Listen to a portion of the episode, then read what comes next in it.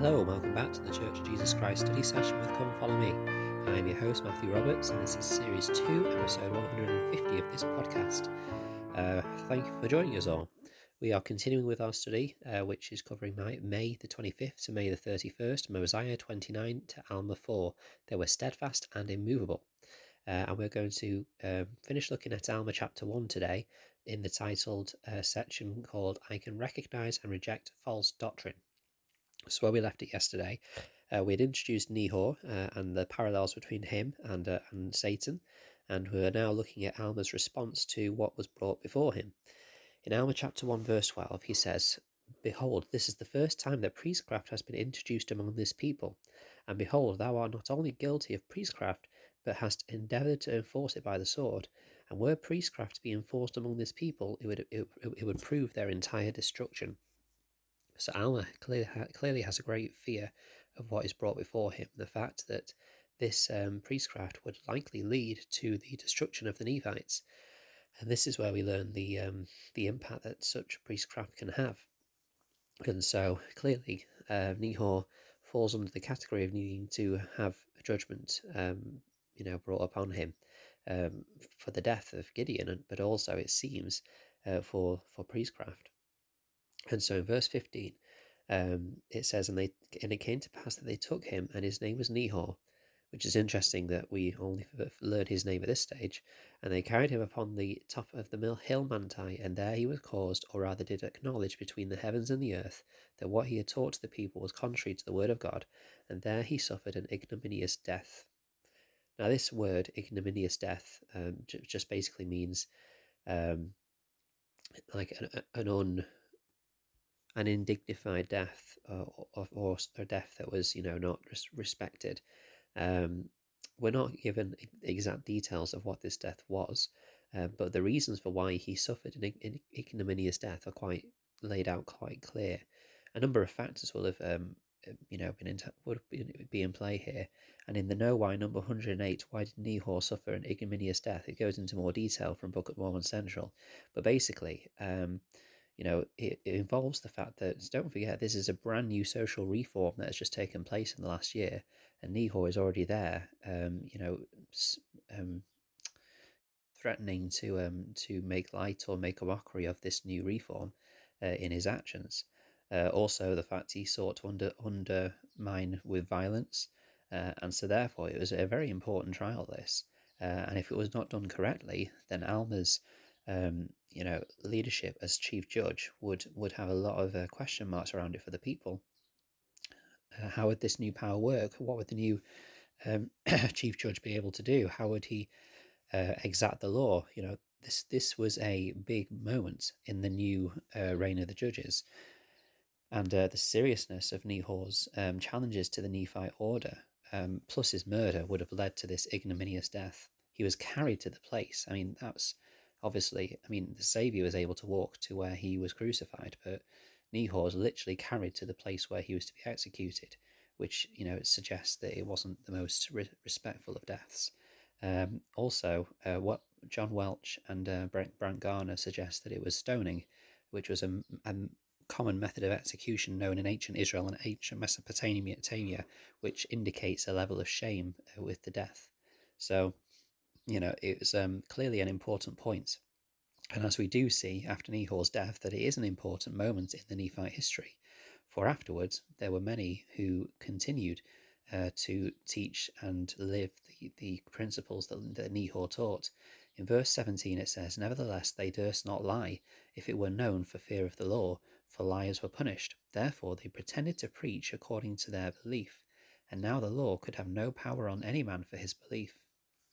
I find this interesting because these people, you know, you would think that have, would have the same belief as Nehor, but it seems that actually they didn't have the same belief, but they liked the idea of riches and honor and glory, and so they would pretend to believe the things that Nehor preached in order to get gain, which you know I, I hadn't really considered before. I just presumed that the people believed the same things as Nehor.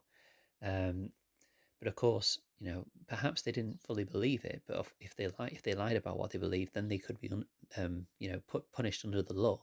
So they pretended to preach according to their belief, and they still try to uh, receive the the bounty and the um, riches that would come from that. George Reynolds and Janet Matson Sjodahl uh, said this quote. Though Nehor's shameful life was thus ended, unfortunately his doctrines did not die with him. It was too pleasant to get those who desired to gain a home in that eternal abode, in spite of a life of sinful joys and follies. Consequently, it spread widely through the teachings of his followers. The law under which they had recourse in teaching their pernicious doctrines was one that assured them religious freedom or liberty. The law was made to protect the innocent, but some found it a convenient way to take refuge when to hide their own deceit suited their purposes best. To be proven false was to be branded the mark of infamy, and those who dared lie were in danger of the law prohibiting it. Punishment for this crime was keen and sure.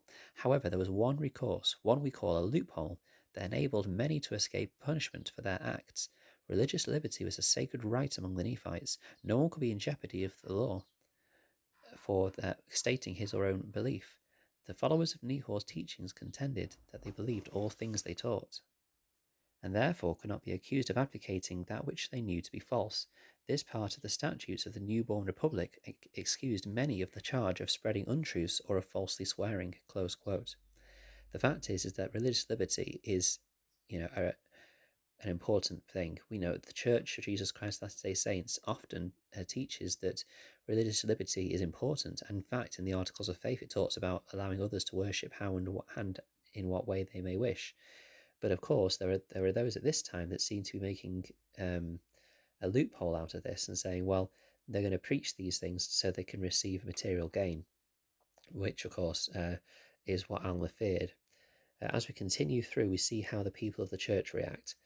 Um, it says, Now there was, in 21, now there was a strict law among the people of the church that there should not be any man belonging to the church arise and persecute those that did not belong to the church, and there should be no persecution among themselves. Um, Elder Dale G. Renlund spoke about how we should um, not persecute any in or out of the church. Uh, he said, quote, The guiding principle for Latter-day Saints is the same. We must not be guilty of persecuting anyone inside or outside the church. Persecution comes in many forms ridicule, harassment, bullying, exclusion, and isolation or hatred toward one another. We must guard against bigotry that raises its ugly voice toward those who hold different opinions. Bigotry manifests itself in part in unwillingness to grant equal freedom of expression. Everyone, including people of religion, has the right to express his or her own opinions in the public square, but no one has a license to be hateful towards one another as those opinions are expressed. And I think that that's an important lesson for all of us. We can very often fall into this trap of stating our beliefs, and that's not a problem, but then doing so in a way that makes others feel shameful or um, embarrassed or not accepted because of their beliefs, and we often are fall in danger with that. Particularly, perhaps when others live laws or don't live the laws that we live, we may feel like not not um, you know mixing with them, and that shouldn't be the case. We should love all. All should be welcome uh, within the walls of, of the church. You know, I think we often sometimes we, we see this happen in churches where someone comes in and sits down and people avoid them, and it's really not not right. Um, but in this case, the people didn't do that. And in verse 25, it said, Now this was a great trial to those that did stand fast in the faith. Nevertheless, they were steadfast and immovable in keeping the commandments of God, and they bore with patience the persecution which was heaped upon them. Um, you know, it's a great verse that a very a really powerful one.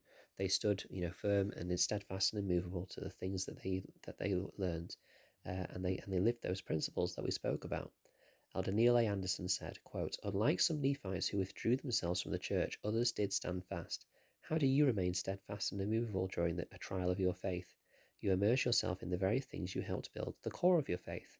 You exercise faith in Christ, you pray, you ponder the scriptures, you repent, you keep the commandments, and you serve others. When faced with a trial of faith, whatever you do, you don't step away from the church. Distancing yourself from the kingdom of God during a trial of faith is like leaving the safety of a secure storm cellar just as, just as a tornado comes into view. We can look to trials that have come perhaps with this pandemic or other trials that come into our lives and question why we are continuing with trying to keep true to, to the principles which may be sometimes causing uh, some of those problems in our lives. But as Elder Andersen taught, to leave those principles and, and leave the church is, is a, a, a possibility but it means we lose the security and safety of the Spirit and the, and the guiding hand of the Lord. Even though sometimes we don't feel like it's there, uh, it is there if we uh, are true and faithful and we stay patient with it. Uh, and so, yeah, I think that's an important principle to keep in mind to keep steadfast and immovable. Thank you very much for listening today. I hope you enjoyed it. Please get in touch on uh, on email or Facebook uh, if you're interested in giving feedback or sharing what you studied, or if you want to join me on a future podcast episode, I'd love to hear from you as well. You can email ldsstudysession at gmail.com, and of course, there's the Facebook group Church of Jesus Christ Study Session with Come Follow Me. Thank you very much for listening, and until we meet again.